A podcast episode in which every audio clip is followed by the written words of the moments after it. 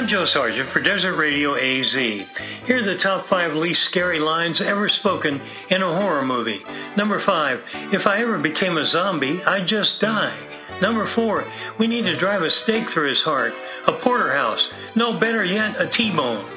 Number three, the mummy. He, he smelled so bad.